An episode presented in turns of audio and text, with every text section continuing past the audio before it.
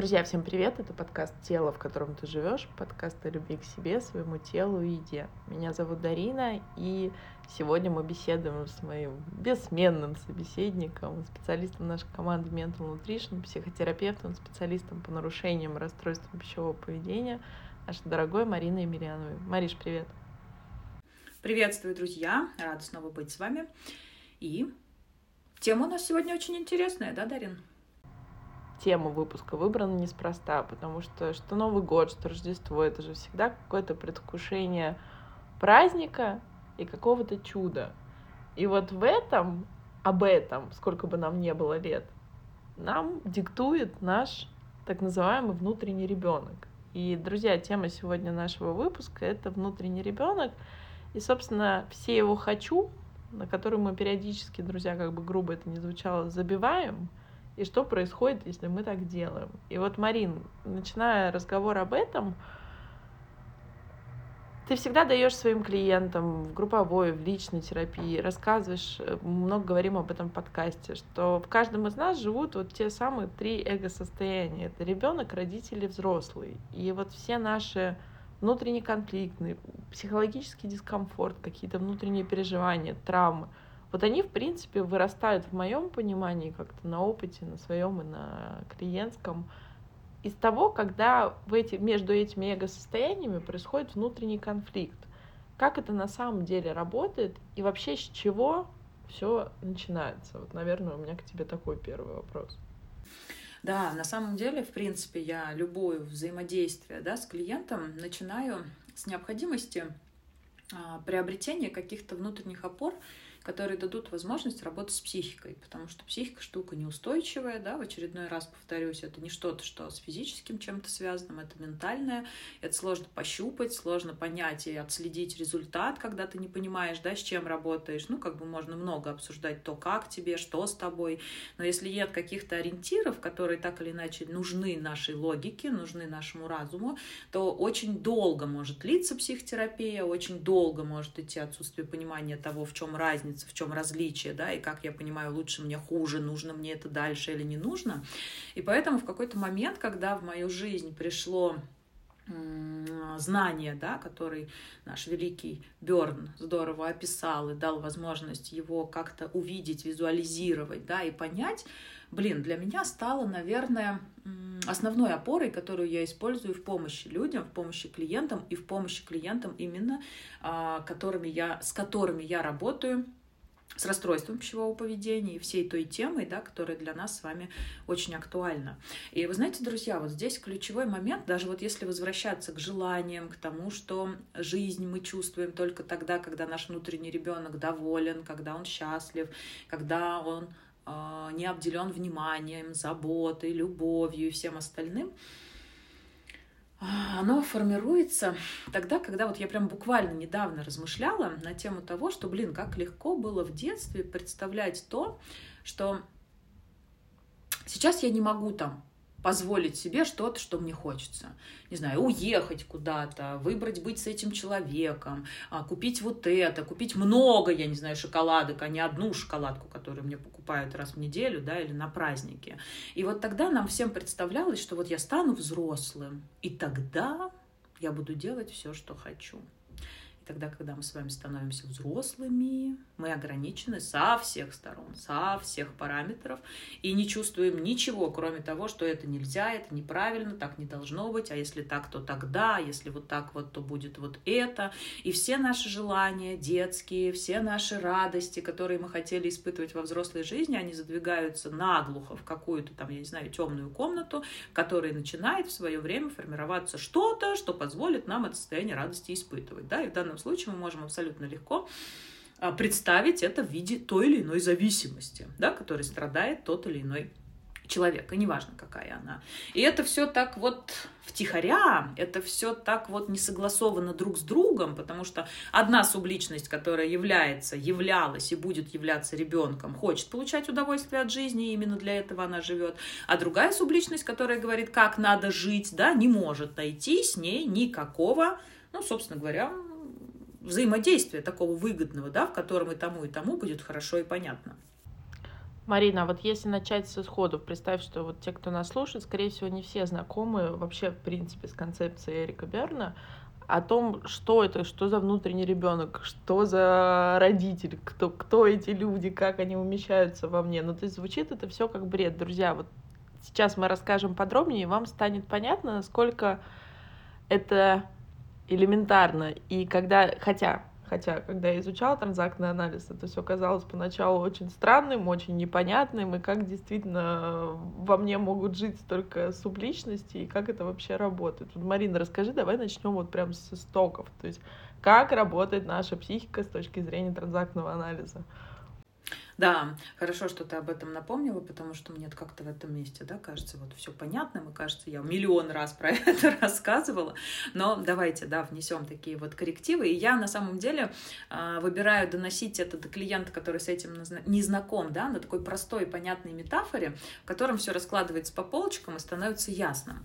Э, в любом случае, каждый из вас, я уверена, согласится с тем, что мы всегда находимся во внутреннем диалоге, правда? Мы всегда сами с собой взаимодействуем. В большинстве своем для того, чтобы это взаимодействие стало понятным и образным, а, мы и включаем туда концепцию транзактного анализа и представление о том, как выглядит личность изнутри, да, грубо говоря, для того, чтобы было понятно, как с этой личностью, то есть самой собой, выгодно для себя управляться. Так вот, тогда, когда мы с вами прислушиваемся к внутреннему диалогу, мы понимаем, что он идет между эмоциональной какой-то частью, да, которая чего-то хочет, и между рациональной частью, то есть которая говорит, что можно, что нельзя, что правильно, что неправильно. И вот мы всегда вот в этих вот внутренних качелей пытаемся принимать те или иные решения. Так вот, если брать концепцию транзактного анализа, где есть внутренний ребенок, внутренний родитель, и должен быть, друзья, слышите, должен быть внутренний взрослый, не всегда он имеется, потому что именно он и является тем самым определяющим фактором, да, и субличностью, которая помогает справиться с внутренним конфликтом. Так вот, внутренний ребенок, что это за субличность? И как ее идентифицировать внутри себя? Это субличность, которую слышно и понятно, а, и говорит она на таком языке, который непосредственно касается наших чувств. То есть определяющее слово для того, чтобы понимать, кто внутри меня сейчас, там, я не знаю, что-то проговаривает и чего-то желает, это «хочу». То есть, когда мы с вами лежа на диване говорим себе, я не хочу убираться, или я хочу шоколадку, я не хочу идти на работу, я не хочу вставать рано, да, то есть все производные от хочу и не хочу, это наш с вами внутренний ребенок, это наша эмоциональная часть. Возвращаясь к метафоре, которую я всегда использую, и которая становится понятным для клиента, когда он э, пытается, да, разглядеть свою личность, используя эту концепцию. То есть вот представьте, что личность — это карета, запряженная двумя лошадьми. Одна из этих лошадей — это наш с вами внутренний ребенок, то есть часть, которая является эмоциональной, отвечает за наши желания, за наше «хочу», за радость в жизни, за удовольствие в настоящем моменте, за возможность наслаждаться настоящим моментом, ну и, в принципе, жить для того, чтобы радоваться и чувствовать себя счастливым. Вторая субличность это наш внутренний родитель. То есть с ребенком, друзья, вот что важно, мы с вами сюда приходим в этот мир. Мы приходим, мы дети, да, и эта субличность, вот здесь тоже парадокс, но факт, она самая старшая внутри нас. То есть, если есть внутренний взрослый, он формируется только тогда, когда вы выбираете идти к психотерапевту, за тем, чтобы помочь себе разобраться с собой, да? А вот субличность ребенок, мы с ней приходим. Он дает нам возможность желать узнавать этот мир, желать учиться чему-то новому, желать пробовать, желать лезть в те места, в которые не позволяет нам лезть реальный взрослый, зная о том, что это небезопасно, да? И если у нас с вами не сформируется проекция взрослого родителя, то есть вот почему дети, а, у которых есть ДЦП, да, у которых есть э, нарушения в центральной нервной системе, они не имеют возможность приобрести вести а, внутреннюю проекцию родителя. Почему? Ну, потому что они не могут быть жизнеспособными без реального родителя. То есть это именно, да, вот нарушение в центральной нервной системе не позволяет к этому прийти. У человека, который абсолютно здоров в этом плане, да, эта проекция формируется сама собой в ответ на проекцию родительских фигур. То есть мы с вами, друзья, без внутреннего родителя не выживем. Как мы его формируем? В ответ на родительскую фигуру реальную, которая говорит нам, что плохо, что хорошо, что правильно, что неправильно, как надо, как не надо, как должно быть, как не должно быть. То есть вторая лошадь лошадь в этой упряжке – это внутренний родитель, который идентифицируется внутри нас через слова «надо», «должен», э, ну и как бы вот, вот эти вот два слова, наверное, да, являются самыми важными. То есть один Хочу, другой надо, должен. И между ними мы всегда находимся в конфликте. То есть мы с утра себе говорим, я не хочу идти на работу. Вторая лошадь, которая родитель говорит, в смысле ты не хочешь идти на работу? Надо, кто деньги будет зарабатывать, а на что мы есть будем, как ты вообще представляешь свое будущее? Да? И они здесь никогда не находят компромисса до тех пор, пока не появляется внутренний взрослый, здорово, что он появится, который понимает, что эти лошади друг с другом никогда не договорятся. Почему? Потому что хочу и надо – это разные полюса, северный и южный. Между ними нет никаких точек соприкосновения от слова совсем. И большой ошибкой очень многих является то, что они хотят наладить эти отношения между этими двумя лошадьми. Ребята, одна вегетарианка, другая ест мясо. Как они могут найти что-то общее? Никак от слова совсем. И вот задача того самого взрослого, который должен сформироваться внутри вас в ответ на общение со специалистом, с психологом, с психотерапевтом, со священником, с кем хотите, с коучем, да, как вы эту проекцию будете формировать. То есть это и не ваш внутренний родитель, и не ваш внутренний ребенок.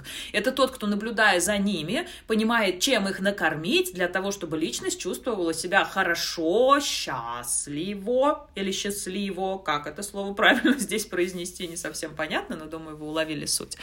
И а, Задача заключается в том, чтобы все те «хочу», которые есть у вашего ребенка, они так или иначе имели возможность быть закрытыми, но или стремиться к тому, чтобы быть закрытыми, да, не травмируя личность, не нарушая какой-то баланс внутренний. То есть это не из разряда, ну, если я буду позволять своему ребенку все, тогда я не буду ходить на работу, буду есть все как не в себя, буду там, я не знаю, пить, буду э, плевать на этот мир с высокой колокольни, на его законы и правила и все остальное, да, и уйду в дебри вот этого вот беспредела и разврата, грубо говоря. Нет, задача взрослого и заключается в том, чтобы этот контакт был налажен, и чтобы каждая лошадь чувствовала, что она накормлена. Только тогда личность едет в нужную сторону, достигает поставленных целей, и никакого внутреннего конфликта не возникает, потому что им между собой не нужно ничего выяснять.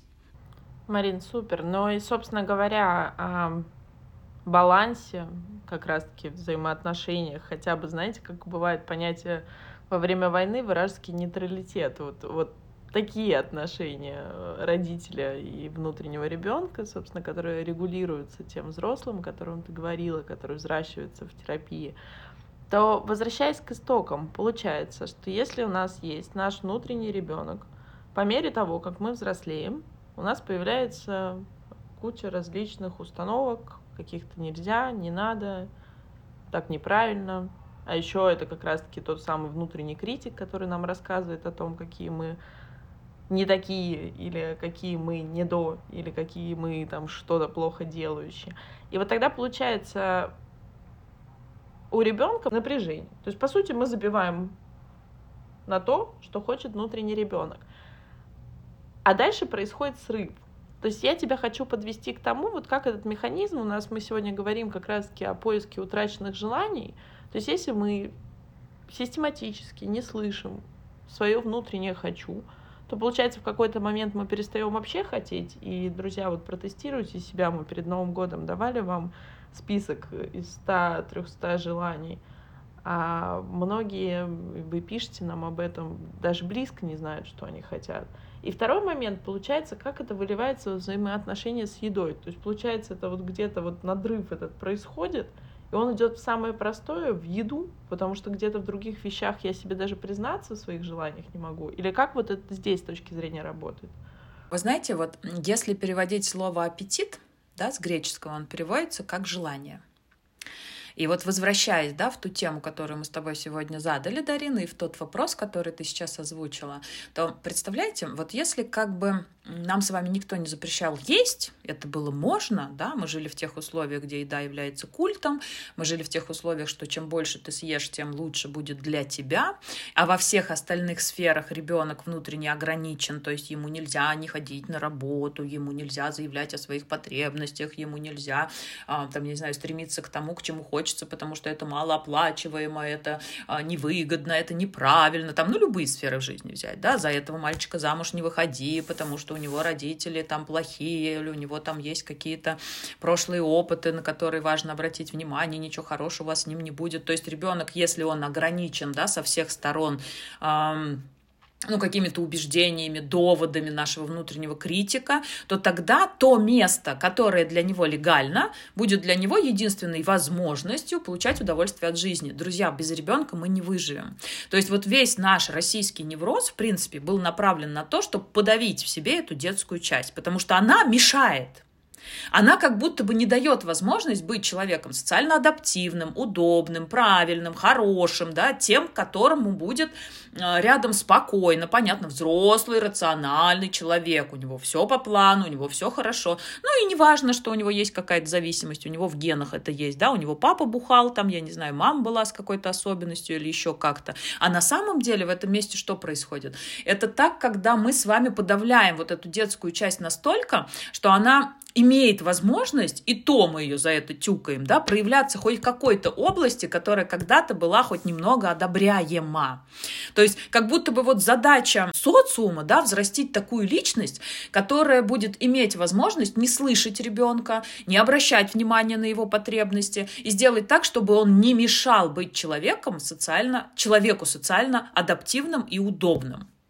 Ну, собственно, да. Тогда получается, исходя из твоих слов, ну, друзья, мы же с вами не роботы, то есть главное отличие нас от роботов, что мы умеем с вами чувствовать. И даже говоря об алекситимии, которая всегда лежит в том числе в основе любого расстройства, будь это пищевое поведение, будь это какие-то зависимости, будь это что угодно, это тот то, как будто бы я не чувствую, но только рождается оно из состояния, что я чувствую слишком много, и не могу с этим справиться, я не получаю отклика, я думаю неправильно, я чувствую неправильно. И тогда я как будто бы должна перестать чувствовать вовсе.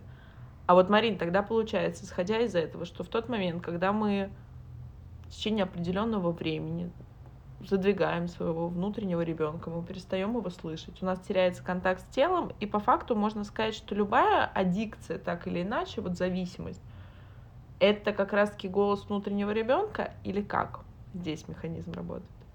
В моем понимании, да, в моем таком вот представлении, уже опирающемся на опыт, и на ту концепцию, которую я выбрала делать основной в своей работе, это именно так. Да, потому что это та часть, которая отвечает за чувства, это та часть, которая отвечает за удовольствие в жизни, это та часть, благодаря которой мы чувствуем желание жить, как бы громко это ни звучало. А если мы не чувствуем желания жить, ребят, то ничего не поможет, да? И почему в базе любого расстройства пищевого поведения лежит тревожно-депрессивное расстройство? Почему? Потому что, я извиняюсь за выражение, ребенок там наш уже в полудохлом состоянии. Ему ничего нельзя, но он не перестает от этого чего-то хотеть. И вот эти вот «хочу» его, которые задвинуты в самый дальний план и формируют необходимость давать себе хоть что-то, ну вот в удовольствие от чего он верит. Ну да, и ключевая здесь фраза от тебя верит. И, друзья, как вы понимаете, ну, аддикция — это, как сказать, выдача энергии или какой-то радости или каких-то положительных чувств в очень быстрый кредит. Это, знаете, как микрозаймы. Начинают ударять по голове буквально на следующий день, а может быть и раньше. И там как раз-таки примешиваются все эти токсичные стыд и вина. И, Марин, вот тогда говоря о том, что мы затронули важную действительно тему, с чего вообще начать? Как начать разбираться? Вот как ты работаешь? Потому что действительно я вижу результаты. И я недавно говорила, что я пересматривала, переслушивала части групповой терапии, которую ты проводишь. Это действительно потрясающе то, что есть один синдром, друзья. Это совокупность симптомов, назовем так. Это вот та самая благоприобретенная особенность расстройства пищевого поведения в той или иной итерации. Обычно с таким расстройством есть что-то еще всегда. То есть это в основе лежит тревожно-депрессивное, а бывает еще каким-то бонусом другие зависимости. А истории у всех разные. Но везде красной нитью проходит то, что в какой-то момент я не то, что себя не выбрала, а я выбрала на себя перестать себя слышать, наверное, будет так.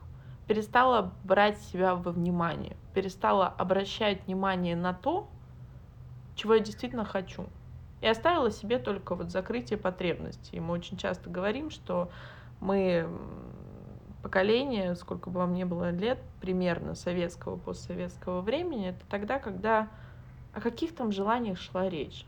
У тебя закрыта потребность, что ты одет, накормлен и обут. И это уже было хорошо. Но потому что, друзья, условия были другие. И сейчас мы приходим к тому, и наши родители приходят к тому, что все равно больно всем одинаково, чувствуют все одинаково. Просто тогда были другие условия.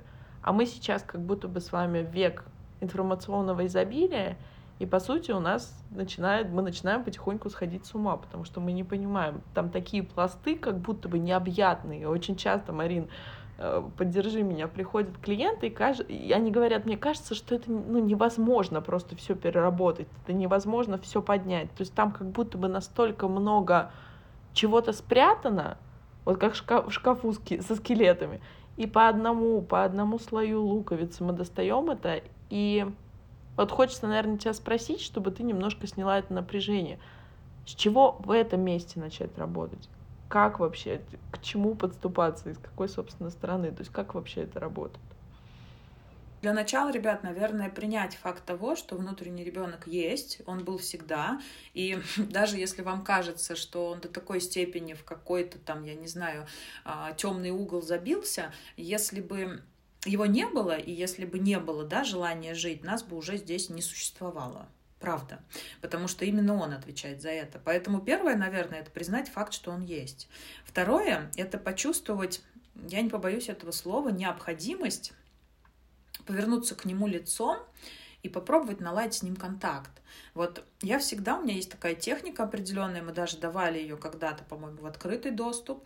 Это техника знакомства со своим внутренним ребенком. Даже, знаете, не знакомство, а понимание, есть ли контакт у меня со своим внутренним ребенком и каков этот контакт, да, через определенную практику, медитацию, визуализацию. И тогда, когда я делаю ее со своими клиентами, мне становится понятным, насколько этот контакт нарушен, да, и в каком месте нужно проводить ну, прям быструю такую, да, и тотальную корректировку. Поэтому первое, что нужно сделать, это признать факт того, что внутренний ребенок существует. Второе, это позволить себе как-то вот внутренне почувствовать, а где он, а какой он, а как я себе его представляю. Очень много различных техник и практик в открытом доступе, да, по знакомству с внутренним ребенком, по возможности его почувствовать, как-то идентифицировать себя с ним, понять, что он существует. У меня очень много техник и практик направлены на то, чтобы сделать проекцию своего внутреннего ребенка, да, то есть вот, например, у меня до сих пор, так, когда я поверила и осознала и почувствовала на практике вот эту вот теорию транзактного анализа как что-то ценное, важное и фундаментальное, у меня есть кукла, с которой я взаимодействую как со своей маленькой Мариной. То есть, когда мне в какой-то момент становится что-то непонятно, что-то сложно осознать, да, когда я чувствую тупик, я понимаю, что я попала опять в свои старые способы, где ребенок блокируется, важна логика, да, и только только тогда будет мне счастье, я возвращаю себя к своей эмоциональной части для того, чтобы почувствовать, что со мной сейчас происходит, в чем действительно нуждается мой внутренний ребенок, как я могу закрыть эту потребность, ну, собственно говоря, не навредив своей личности в общем и целом. Поэтому что нужно сделать? Это понять, что она существует, и попробовать наладить с ней контакт. Если вы понимаете, что это страшно, что это больно, что вы не знаете как, то тогда мы для вас в помощи есть, да, для того, чтобы этот контакт наладить и помочь вам в этом опыте. Но если мы, ну, как-то выберем делать это неважным, не сакцентрируем внимание на вот этой вот базе и на фундаментальной причине того, почему нам плохо и почему на внешнем уровне проигрывается все то, что нам не хотелось бы, чтобы проигрывалось, то с мертвой точки мы никогда и никуда не сдвинемся. Какая здесь будет дверь, через которую мы зайдем, да, я вот тоже неоднократно вам говорю, пищевое поведение и нарушение пищевого поведения – это дверь в ваше взаимодействие с собой, со своей личностью, с тем, как вы выбираете это взаимодействие выстраивать. Поэтому пойдем через пищевое поведение. Окей, отлично. Если у вас есть там нарушение, то это в буквальном смысле ваша личность показывает. Вот та дверь, через которую вы быстрее всего придете к себе. Если это какое-то там, э, ну, не знаю, сложности во взаимоотношении с противоположным полом, окей, значит, это именно и эта дверь. Но опять идем куда? Идем к себе, идем к своим потребностям, идем к своим желаниям, идем к своим чувствам. То есть это всегда путь к своему внутреннему ребенку, ребят. Но, Марин, говоря о внутреннем ребенке, вот об этом балансе, с которого мы с тобой начали, ты в начале выпуска сказал одну очень важную вещь, что нет, друзья, это не про то, чтобы перестать ходить на работу, я не знаю, перестать принимать душ, есть все, что, по... все, что не попадя, вести какие-то беспорядочные половые связи, вечеринки. То есть это, в принципе, такой путь-то тоже, как будто бы этого хочет мой внутренний ребенок, но мы понимаем, что это прямой прямая дорога к аддикции. Где эта грань и как вообще понять и как подружить, хотя бы начать дружить своего внутреннего ребенка и своего внутреннего родителя. Да, вот смотрите, ребят, я здесь опять повторюсь, да, что у нас с вами не должна стоять цель на то, чтобы их подружить. У нас должна стоять цель на то, чтобы они были сыты оба. И это задача внутреннего взрослого, не родителя, который говорит, как надо, как должно быть, как правильно, как неправильно. И его важность для нас, она очень высока, потому что без него мы не выживем в социуме. Да? А это именно про то, что как я могу закрыть потребности своего внутреннего ребенка. Для того, чтобы знать, как я могу закрыть эти потребности, я должна знать в принципе об этих потребностях. Да? И если мы с вами говорим именно про желания, то я бы вам здесь рекомендовала сделать так выписать список из 33 удовольствий. Я часто тоже даю да, своим клиентам такое задание.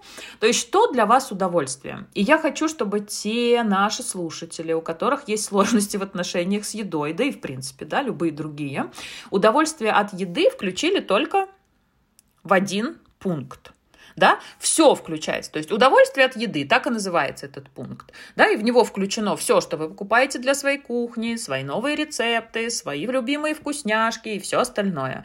А вот все 32 остальных пункта – это то, что к еде не имеет никакого отношения. То есть как вы получаете удовольствие от жизни. Может быть, это какие-то желания, к которым вы стремитесь. Может быть, это какие-то удовольствия, которые вы реально чувствуете, когда делаете то или иное действие. То есть это будет для вас той едой, едой, которой вы должны будете кормить своего внутреннего ребенка. Ребят, я в этом месте хочу сделать акцент на том, что это задание будет очень поверхностным, потому что Тогда, когда мы к этому приходим в терапии, да, или в курсе, который вот уже стартовал у нас вчера, вот, мы приходим к этому поэтапно, мы приходим к этому очень так вот медленно, для того, чтобы было понятно все, что мы туда включаем, ну так или иначе, чтобы уже помочь себе вот с этим напряжением справиться, когда вы осознаете ценность внутреннего ребенка и необходимость закрывать его потребности, у вас получится то, что у вас получится. Вы интуитивно почувствуете, да, правильно ли у вас получилось и получилось ли то, что нужно. То есть тогда, когда вы в свой список дел будете включать то, что вам надо,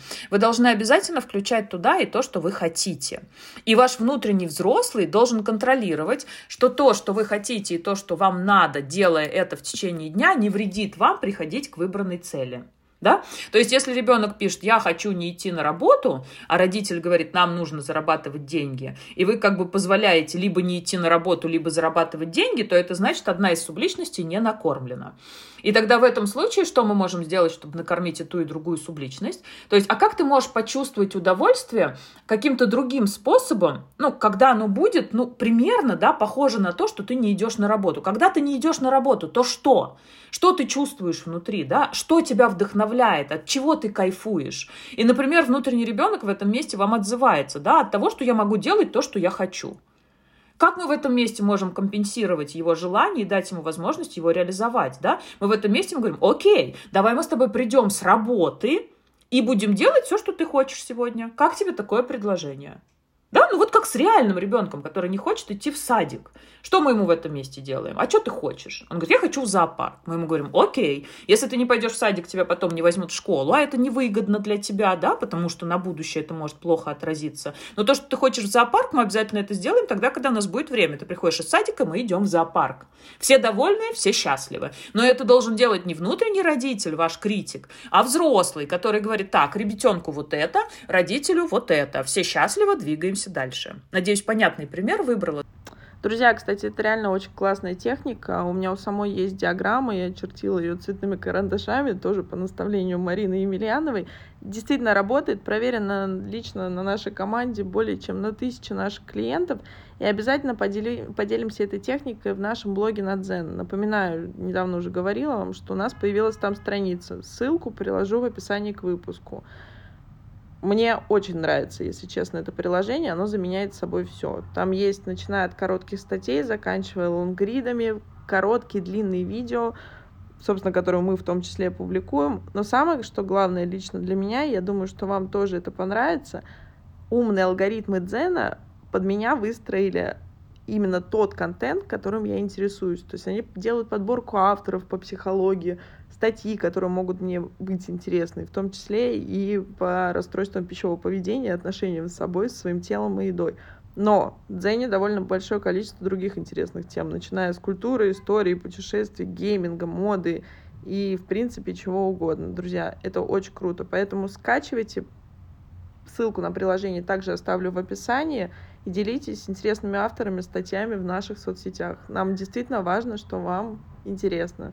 Реклама от Zen, платформа 12+. И, Марин, возвращаясь, собственно, наверное, напоследок, мне хотелось бы задать тебе один такой очень важный вопрос, связанный с нашими внутренними взаимоотношениями между собой, со своими субличностями.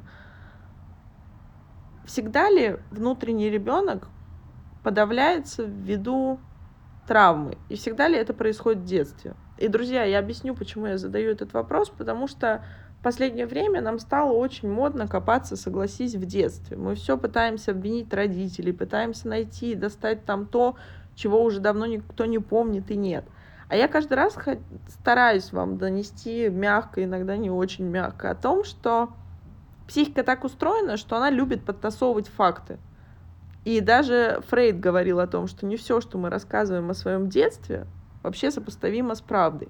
Просто нашей психике для своего формирования, это то, о чем говоришь ты, Марин, всегда, нужен какой-то опыт, об который можно как бы удариться, хотя по факту опереться, из которого либо растет наша внутренняя опора, растет наша вот та самая психическая, психологическая взрослость, либо она не растет, и тогда мы ее доращиваем уже во взрослом возрасте. Или вот как здесь механизм? То есть мне хочется как будто бы немного напоследок легализовать вот все то, что с нами происходит, и что это нормально, и что наоборот любая зависимость, любое расстройство, любое нарушение вот в каком-то зачаточном состоянии, оно нам во благо, потому что оно обращает наше внимание вовнутрь себя. Да, абсолютно верно. Абсолютно верно. Потому что если бы не было никакого дискомфорта, который возникает на внешнем уровне, не было бы понимания того, что где-то что-то внутри идет не так.